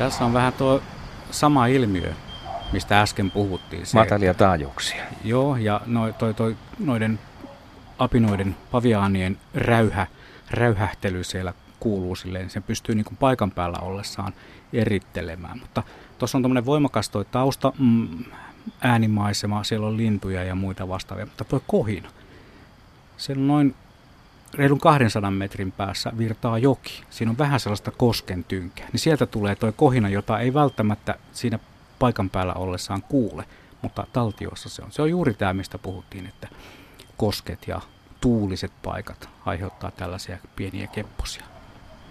Mutta kyllä tuolta nuo pavianien äänet kuuluu. Olisin halunnut saada äänitetyksi sen tilanteen, kun se paviaanilauma kiipesi bungalovin katolle ja hyppivät siellä. Siitä olisi saanut varmaan aika messevät ääninäytteet, mutta sattumalta en ollut sillä hetkellä sisällä. Ihan taatusti. Mä en ole ikinä äänittänyt tällaisia elukoita. Entäs Juha? Löytyy muun muassa kibboneita. Katohan. Niin joo, joo. Sillä aivan. lailla. Mutta Eteenpäin. eteenpäin luonnonäänien iltaa. Mihin sitten mennään? Ääniarvotus. Oho, Teille molemmille ja myös kuuntelijoille. ja kuuntelijoille. Nyt saa arvata sitten seuraavan puolentoista minuutin aikana, että mikä ihme voisi pitää tällaista ääntä. Se on sun maha, kun täällä kurisee. Joo. Vai, vai Juhan? Ei mulla mitään. Täällä, täällä varmaan mun maha kurisee, mutta se ei ole se ääni. Kuhan Mitä nyt? Kuunnellaan nyt tämä arvotusääni.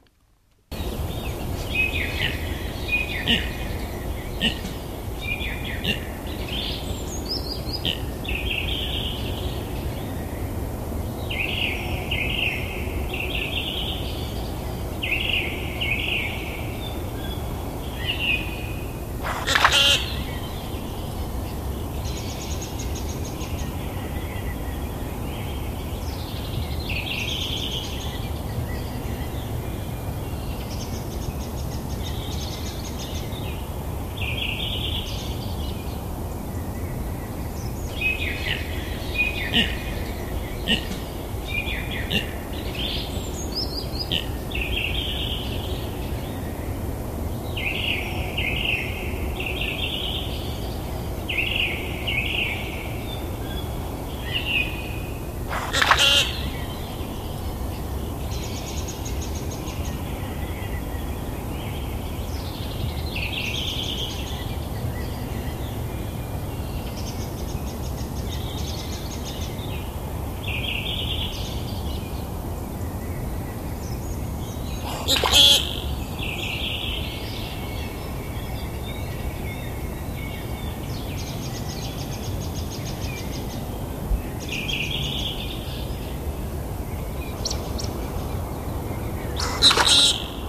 Avautuuko yhtään? No Vai joo. onko tämä hankala?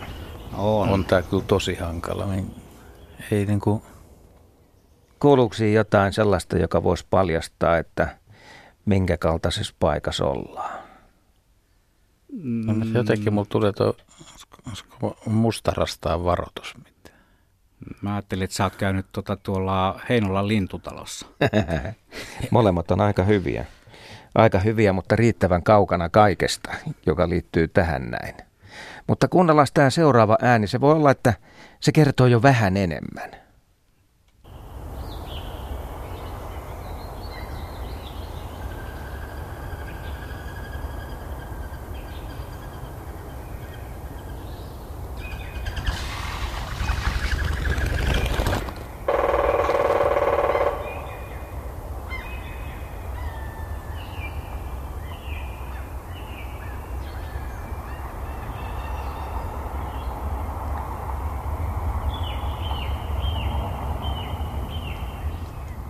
Mikä se on nyt tilanne? Ja mä en nyt tarkoita tätä rummutusta. Tämä on harmaa päätikka, mutta se ei liity millään tavalla siihen varsinaiseen ääniarvotukseen. Tää jossain jotakin tuollaista niin taustaa tehty johonkin paikkaan niin äänimaisemaksi. Jossain jon, jonkun yleisen paikan vessassa. Ei kun mikä, mikä siinä niinku örisee tai äyskähtelee. Joo, mutta kuulitte kuitenkin ton viheltävän lentoäänen tuossa noin. joo. Mä voin kertoa, että siinä tuli telkkäpari Mm. Luhtlammen rannassa olevaan telkän pönttöön. Siihen meni siis naaras siihen pönttöön, se oikein tömähti siihen ja koiras tuli mukana. Siis väität sä, että sulla on ollut mikki siellä? Ei, se oli noin viiden metrin päässä. Joo, ei kun mä ajattelin, että... Ei ollut pöntössä.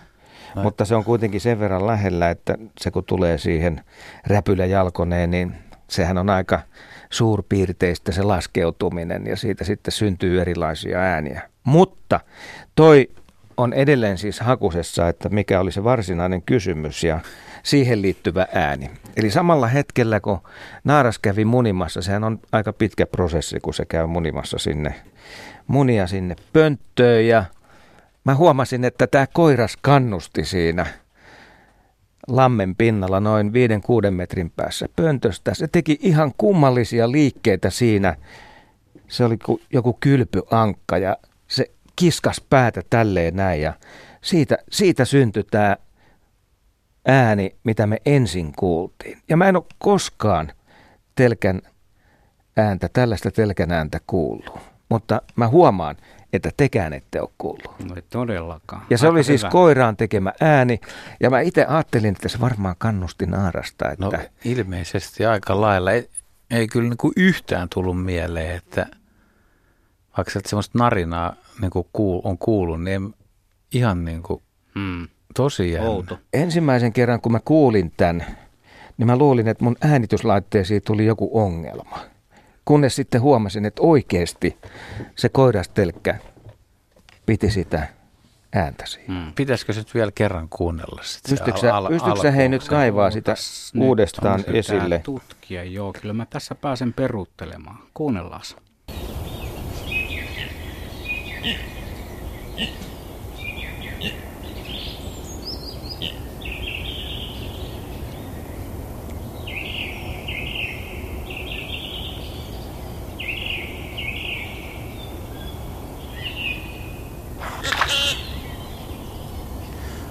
No niin. Toi oli jo niinku, to, nyt, nyt niinku tajut, se on niinku vesilintu toi, mutta noista ensimmäistä, ensimmäistä äänistä, niin siis mä, siis mä olisin sanonut vastannut villisika, mutta kun mä tiesin, että sä et ole äänittänyt villisikaa ainakaan luonnossa, eli että sä oot käynyt jossain tarhassa salaa. Niin, Pukkilan tarhassa mä oon niin, äänittänyt. Niin, se olisi voinut tulla mieleen, että voisiko silulla tuommoinen ääni. Ja varsinkin se ensimmäinen osio tästä, niin. mitä kuullaan näytteen alussa. Nythän tämä on se varsinainen kylpyankka, joka tekee sitten sen äkkinäisen liikkeen ja huutaa naaralle, että muni vaan lisää sinne. Että okay. Tämä on kevättä ja lampi on juuri sulanut.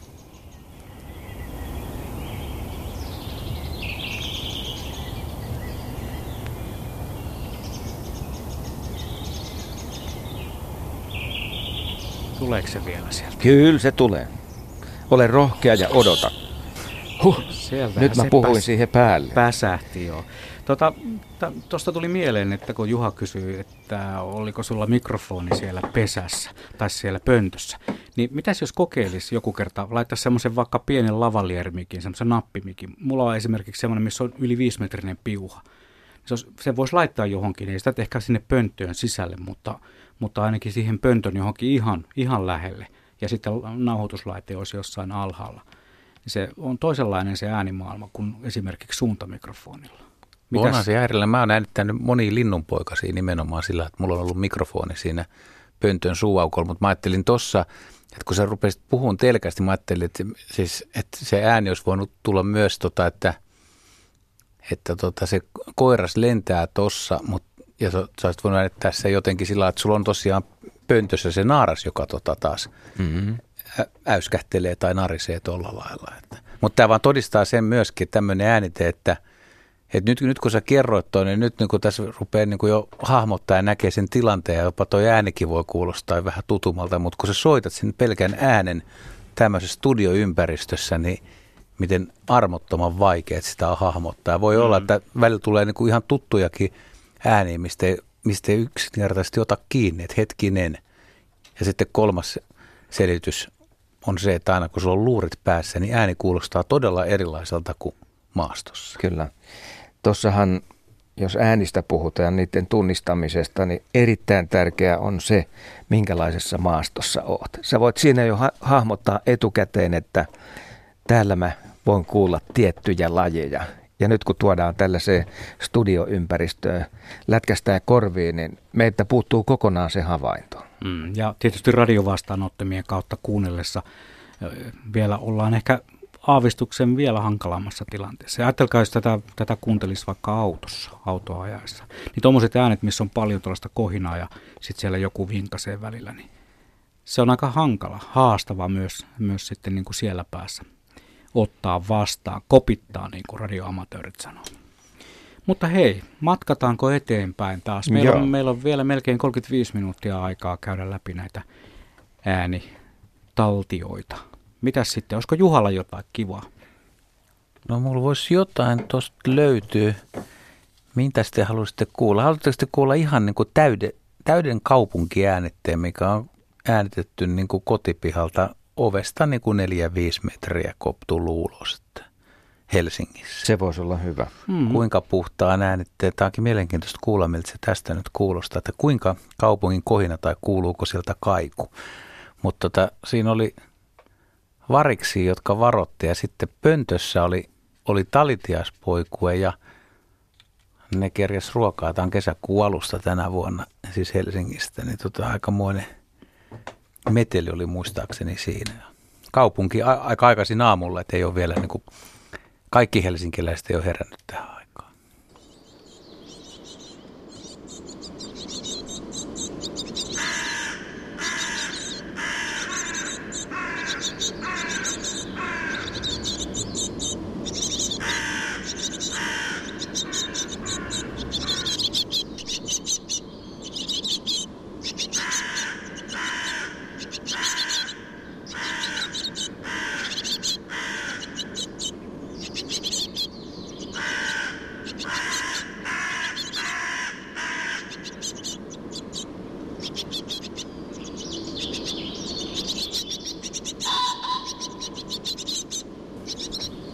siellä oli vielä sitten lopussa. Fasaani. Joo, se Joo. on Jukka, se on meidän kotifasaani. Jukka fasaani. Jukka huuteli Jukka siellä. Poika. Jukka, Jukka, Jukka ei tule syömään kädestä, mutta Jukka tulee 10 sentin päähän, että melkein on saanut se syömään. Ei, Jukka aina vielä huutelee, siis keväällä innokkaasti ja se nyt huutelee, mutta siinä se pitää piha. Silloin on erittäin tarkka reviiri ja muutama mimmi siinä ja jälkikasvuukin, että se on, se on niin kuin alfa-uros. Siitähän sä muuten saisit hyvän äänityksen, oot siinä 10 sentin päässä, kun se huutaa. Se, se voi olla, että se ei, ei huuda siinä se tilanteessa. Huuda. Se no, joo, mutta se pitää, siellä on yksi parru, mihin se nousee ja siinä se huutaa, mutta fasanihan huutaa niin kuin aina tietyn, että siinä pitää pitää aika pitkään äänitys, äänitystä päällä ja sulla, vaikka kyllä se niin kuin näkee, että kohta se huutaa, niin se tulee usein sitten, kaikki pitää olla valmiina, mm. muuten myöhästyy.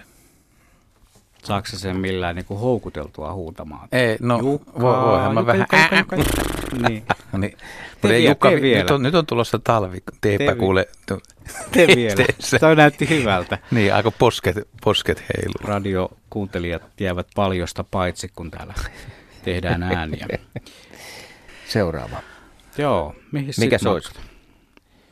Se on varmaan Juhan listaa. Jatkaanko mä vielä? No, Joo, jos on näin, on näin kova. Tota, haluatteko te Oletteko te huonon arvotuksen vai sitten semmoisen epäonnistumisen, että mitä piti äänettää, mutta kilpailijat vei voiton? Epäonnistuminen.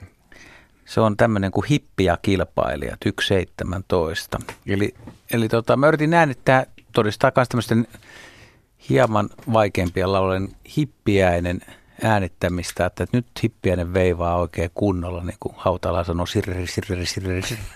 Ja että nyt mä äänitän sen, mutta siihen tulee päälle kaksi Suomen yleisintä lajia – pajulintu ja peippu ja ne tavallaan syö sen mun äänitystilanteen ja ihan makea tilanne, mutta hippiä ne on tässä alussa. Kaikki ei ehkä kuulijat kuule sitä, koska se on niin korkea ääni. Mutta... Tämä on äänitesti.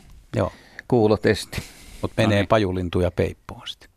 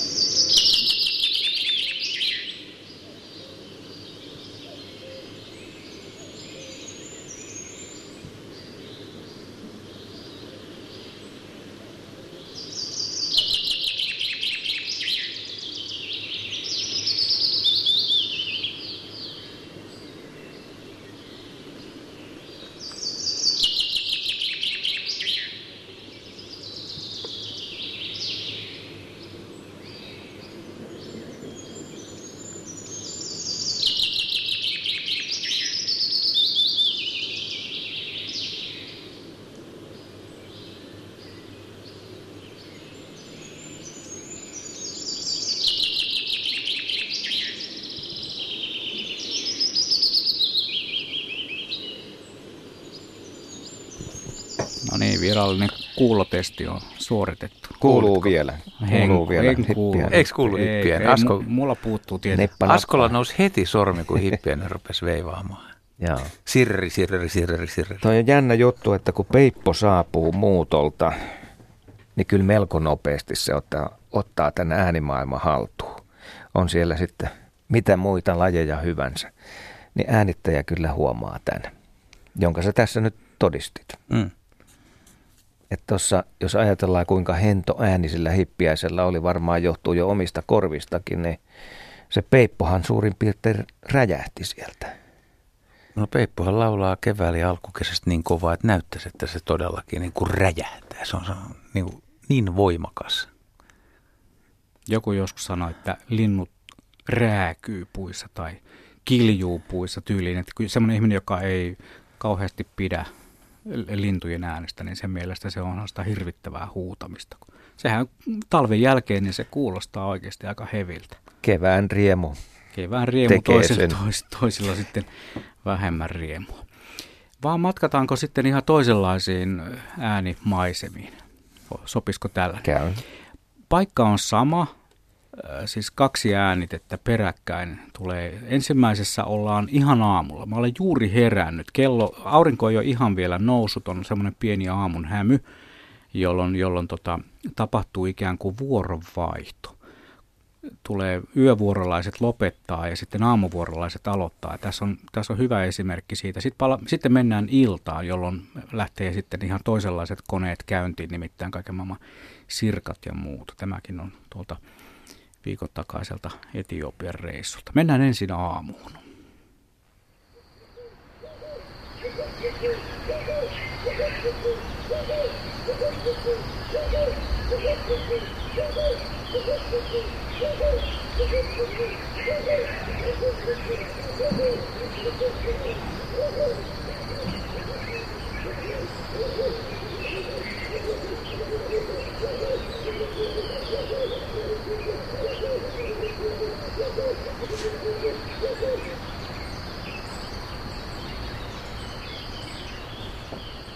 Tämä on sellainen mun veikkauksen. Tämä on toi vaikertaja kyyhky Morning Dove, semmoinen, millä on sellainen musta ikään kuin sepel kaulassa. Tämä joka pääosassa. Sitten täällä on näitä muita. Poikkeaa vähän Turkin kyyhkynäänestä, Joo, joka on joo. aika tavallinen sitten, kun mennään Kanarialle tai ollaan Välimerellä. Joo. Mutta sitten mennään sama paikka, ihan täsmälleen sama paikka, mutta illalla, kun aurinko oli jo laskenut ja yövuorolaiset saapuivat äänimaisemassa töihin.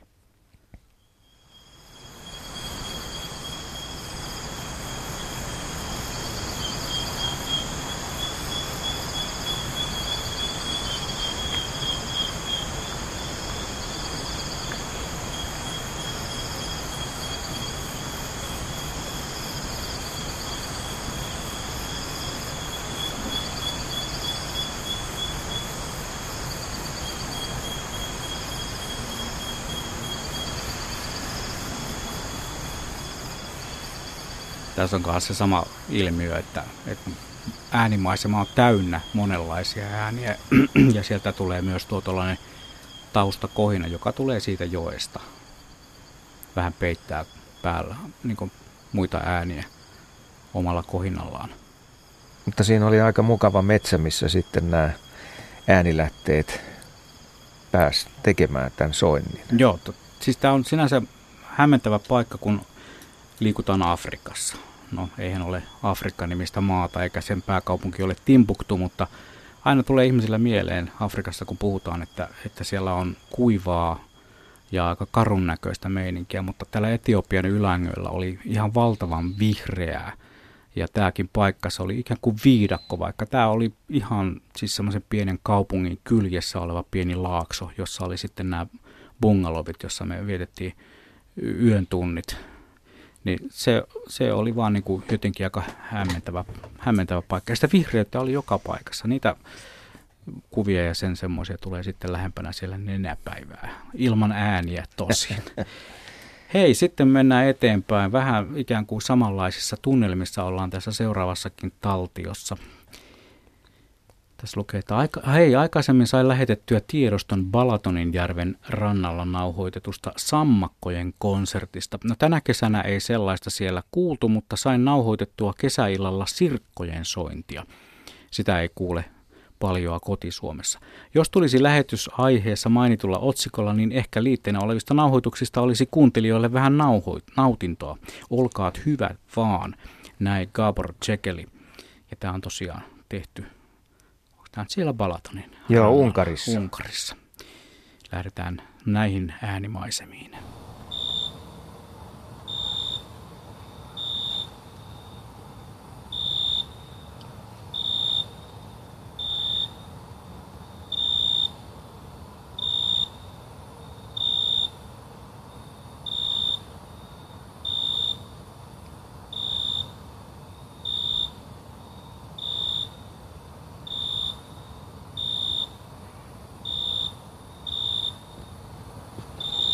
Sirkat omassa pihassa.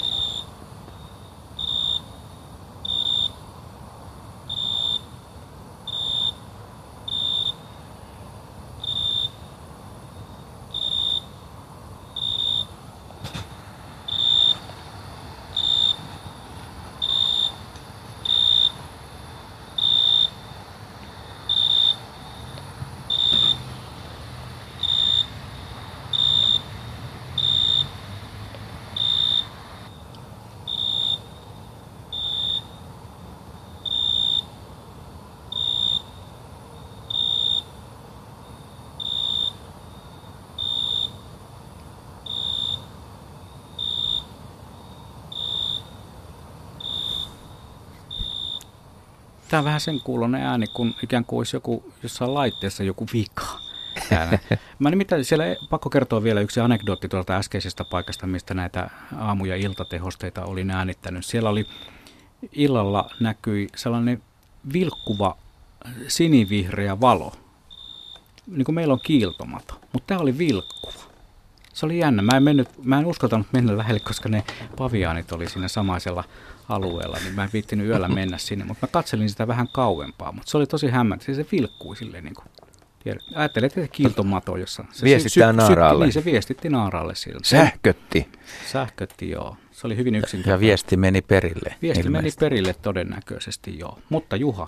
Tiedättekö mikä tuosta äänitteestä tuli mieleen? Yksi lintulaji. Ja mulla on sen ääni tässä sat, ihan sattumalta mukana. Se on posiolla tehty täänite, mutta siis järripeipon ryystö on vähän, vähän samanlainen kuin toi. Ja mä, mä äänitin semmoista aika puhdasta, se, semmoista, mä halusin semmoisen äänitteen sieltä Koillismaalta, missä niin kuin ei oikein, kun metsässä ei oikein tahdo tapahtua mitään, että on, on jo semmoinen paras aamu mennyt ohi ja sitten sä kävelet siellä hiljalle ja sitten tota, mutta jotain siellä kuitenkin, jotain pientä ääntä on ja, ja järrin niin kuin. Tämä on vähän semmoinen niin kuin semmoinen fiilis, että sä oot oikeasti aika, aika yksin. Kuunnellaanko se? Kuunnellaan. Onko se vähän samanlainen kuin äsken?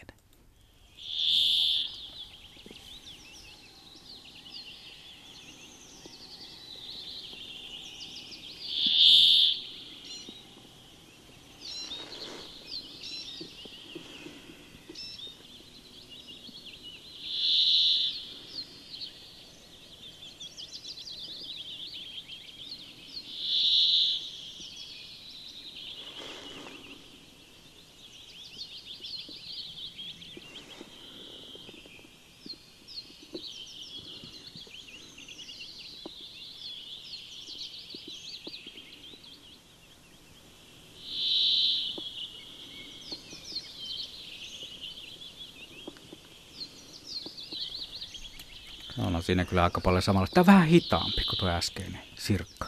Mikä naputus siellä oli? Mä en muista. Vai kuuluuko sen laitteesta? Se, voi, se kuuluu siitä, että pajulintu on tuossa hiljalleen sitten niin kuin taustalla, että siellä on se, mutta tämmöinen niin kuin, kumminkin semmoinen aika seesteinen hetki, että niin kuin luonnossa on, on silloin tällä, että aamu on, aamu on hehkeä, siellä laulaa, tuntuu, että pulppuilee pimeän tai hämärän yön jälkeen, niin kaikki herää hetkeksi. Ja sitten just niin kuin mistä, mistä Juha puhui, niin tropiikissa tai tuolla kauempana etelässä ja Aasiassa, niin siellähän on usein esimerkiksi, jos sä lähdet lintuja katsomaan tai kuuntelemaan, niin se aamuhetki on niin kuin todella kova, kun pimeys vaihtuu valoon. Mm. Ja se kestää vaan tunnin pari, sitten myös lämpötila nousee nopeasti ja sitten tulee semmoinen hiljainen tai semmoinen seesteinen hetki, missä jotkut barberit ainoastaan niin kuin jo, jonkuttaa omia ääniään. Että tota, toi Järri Peippo Koillismaalla on musta vähän samanlainen. Kyllä. Joskus aikoinaan ensimmäisellä tuollaisella Afrikan, Afrikan matkalla äänitin sen hetken, kun se yövuoro vaihtuu aamuun. Siis annoin taltiolaitteen olla so, samassa paikassa pitkän aikaa. Niin sen kuulee, se on jännä, miten se muuttuu se äänimaisema ihan, ihan niin kuin muutaman minuutin aikana. Ja se tapahtuu juuri siinä äh, pimeän kadottua ja uuden päivän noustessa. Mutta tämä seuraava ääni on sitten aikamoinen klassikko. Tapahtumakenttänä Kuusamo ja siinä sitten ollaan kesäkuussa.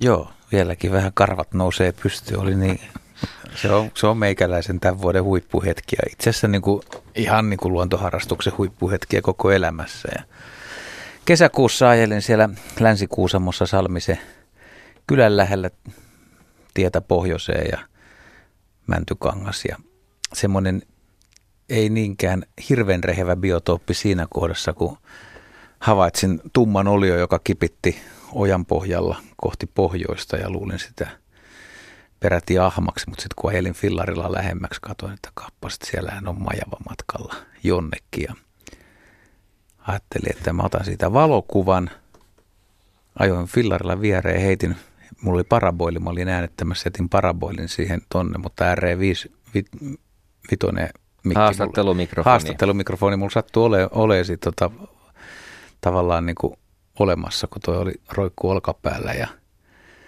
majava pentele, niin ei ollutkaan ihan yhteistyöhaluinen siinä suhteessa tota valokuvaa, vaan se tota, tuppas tulee päälle sitten. Että oli, oli vähän huonolla tuulella siinä aamuna. Se oli joskus kolmen aikaa aamulla. Ja mä silloin ajattelin, että tämä on jotenkin, se, se, sehän oli niin kuin vihainen majava, mutta että se on kauhean poikkeuksellista, mutta myöhemmin mä oon ajatellut jotain muuta. Mä voin kertoa, mitä mä nyt oon ajatellut, mutta pitäisikö se kuunnella? Tässä on siis hetki siinä, kun se, mä oon toipunut siitä – tavallaan yllätyksestä ja ottanut sen yhden, kaksi kuvaa nopeasti ja sitten kaivan vielä mikki, että saisikohan vähän niin kuin sitä tuhinaa ja läpsytystä, että miltä, miltä tuntuu, kun tuommoinen iso tuoksuva ruskea karvane kaveri, jolla on valtava melahäntä, jota se läpsyttää ja lyö hiekkatiehen, niin tulee päälle. Ja Samalla tavalla ilmoittaa. kuin järven pintaan läpsäyttää, niin veti hiekalle. Niin, niin kyllä se siihen hiekkaan, niin kuin, se, ei, ei se niin korkealta, mutta se kumminkin niin kuin läpsäytti siihen ja tuli. Ja kyllä se, niin kuin, se, niin kuin, se oli, siinä ei ollut yhtään epäselvää, että tuota, kumpi on kingi, että Majava otti niin kuin tilanteen hallintaan.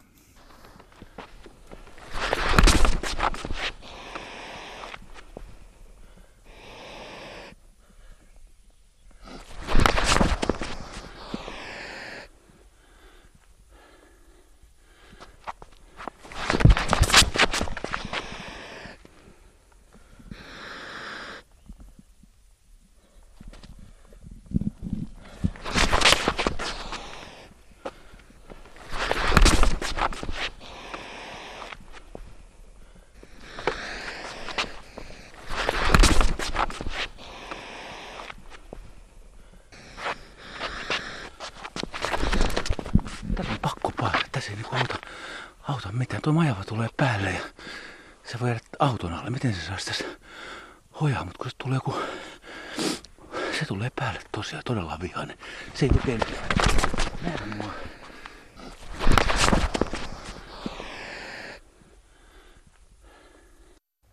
Hurjaa meno. Hyvä ottelu. Se oli mielenkiintoinen ja mä silloin ajattelin, että se on kauhean poikkeavasti käyttäytyvä majava, mutta sitten kun sitä pohti ja soitteli ja jutteli noiden nisäkästutkijoiden kanssa, niin ei se välttämättä ollut kovin poikkeuksellinen, että jos se on majava, joka on vaihtamassa lampea, se on omasta ryhmästä niin kuin erotettu tai se etsii uutta aluetta ja se tekee matkaa niin kuin maantietä pitkin, eli maalla eikä vedessä, niin se, sille on oikein pakenemismahdollisuutta ja se voi olla yllättävän sille ihan niin kuin normaalikin luonteenpiirre, että kun ei pääse pakenemaan, ei pääse sukeltamaan tai uimaan, niin mm. sitten tullaan kimppuun. Pitää olla uhkaava. Niin, ja sitä se, sitä se oli, mutta se oli niin kuin, siinä oli niin kuin, tosta, niin musta meillä oli niin, kuin niin kumminkin hauska suhde. Se oli, musta, se oli kyllä, se oli tosi, tosi hieno, hieno, hieno hetki ja toivottavasti Majava tuota, on nyt omalla uudella alueella ja viettää siellä aikaa. Se oli melkein kyyn suhinaa, mm. se Joo. ääni, mikä siitä kuuluu. Kyllä.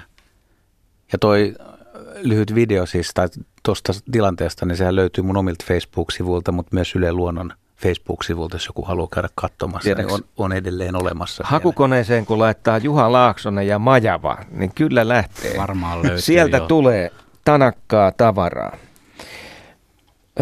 Pysytellään edelleen nisäkkäissä ja palataan toukokuun kuudenteen päivään. Oikeasti oli yö.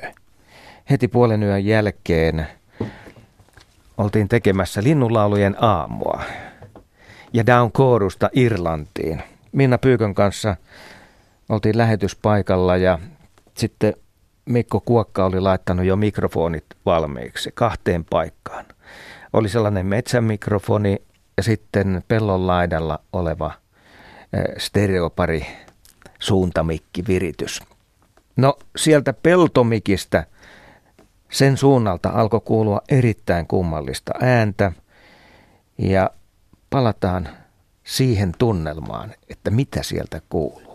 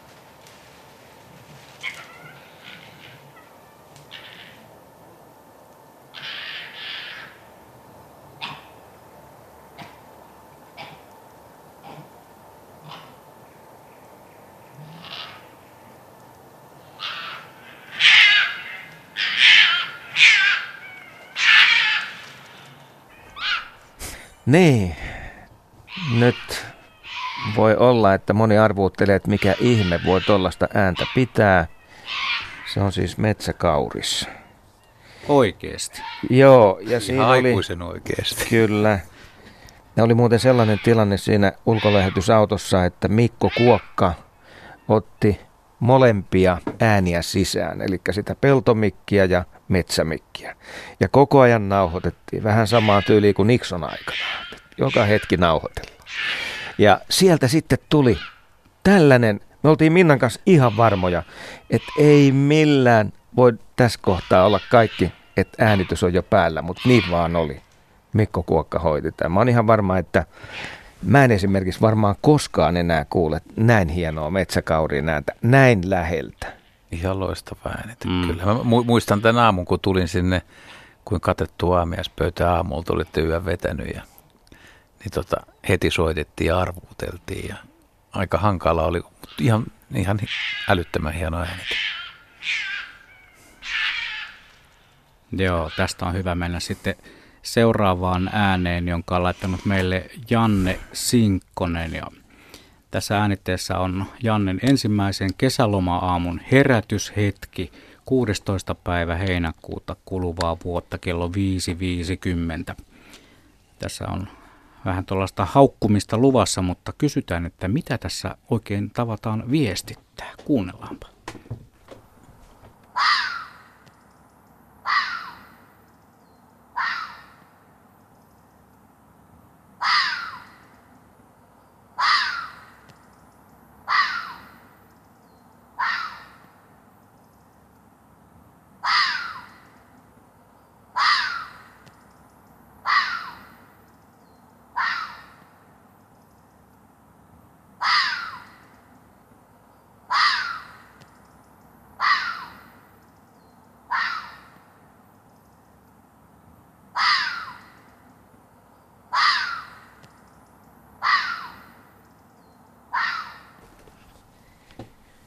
Niin, joko aukeaa homma.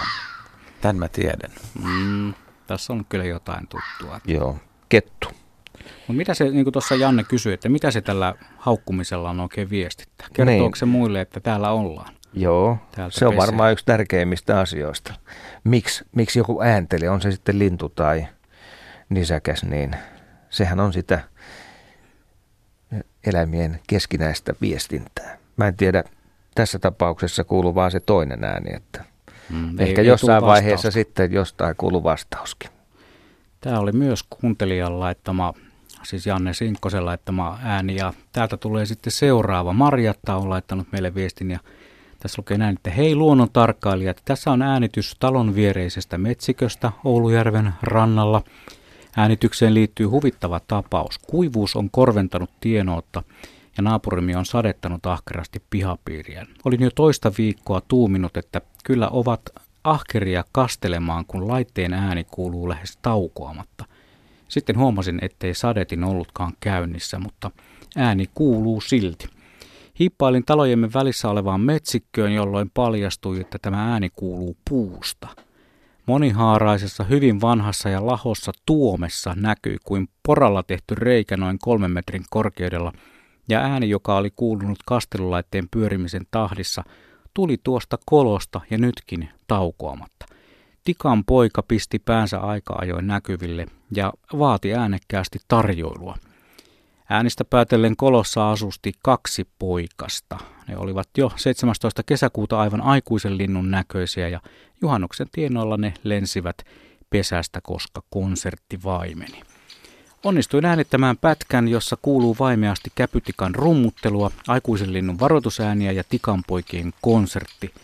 Valitettavasti askelten rapina äänityksen alkupuolella on voimakasta, koska maa oli niin kuivaa. Ei anneta sen häiritä.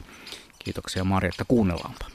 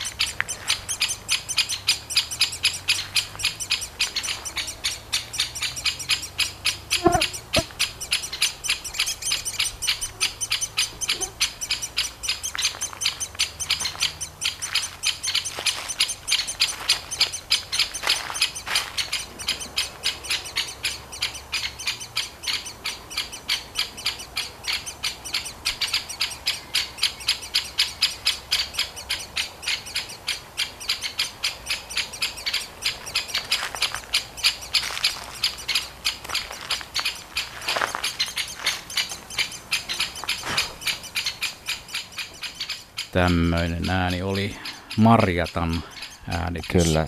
Käpytikka on muuten niin voimakas ääninen lintu poikasia ja emojen osalta, että jos ne on kohdalla, niin äänitys onnistuu todennäköisesti aina hyvin. Kyllä, ja niitä pesiä on helppo etsiä siihen aikaan, kun poikaset on pesässä, niin fillarilajelee metsäteitä pitkin, niin kuuluu aika pitkältä ja jopa avoimesta auton ikkunasta niin on löytänyt kymmenittäin käpytikan pesiä.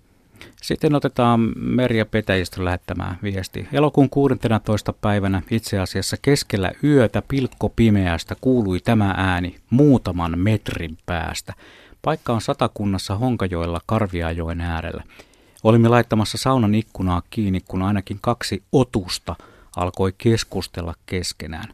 Ne eivät häiriintyneet, vaikka juttelimme normaalilla äänellä, eivätkä siitä, että kävin kuvaamassa ja äänittämässä kameran valon kanssa muutaman metrin päästä, eikä taskulamppukaan häirinnyt.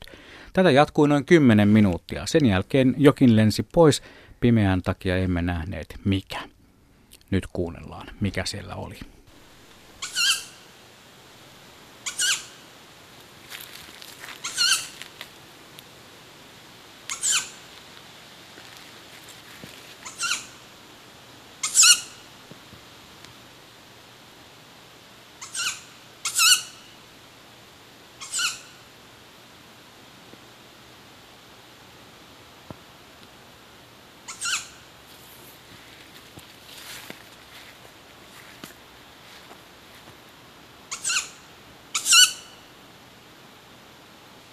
Lähdetään tunnistamaan tätä ääntä. Juha, mitä tämä nyt kertoo sulle? Onko no, pöllö? No pöllöllä mennään. Mä just ajattelin, että mä heitän pöllö ja sä saat paljastaa lajin. Tämä on eteläinen, eteläinen pöllölaji. poikainen.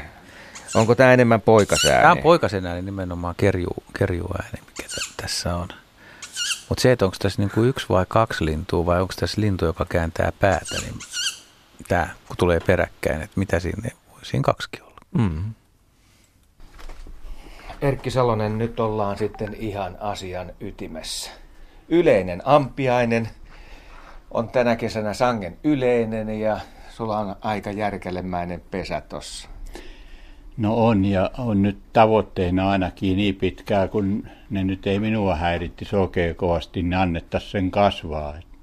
Ei ne kun on ihan rauhassa, ettei niitä häiritte, niin ei ne ole minun kimppuun käynyt kyllä, mutta syksyllä on ja sitten sateisella ilman ne tahtoo olla sitä aggressiivisempia.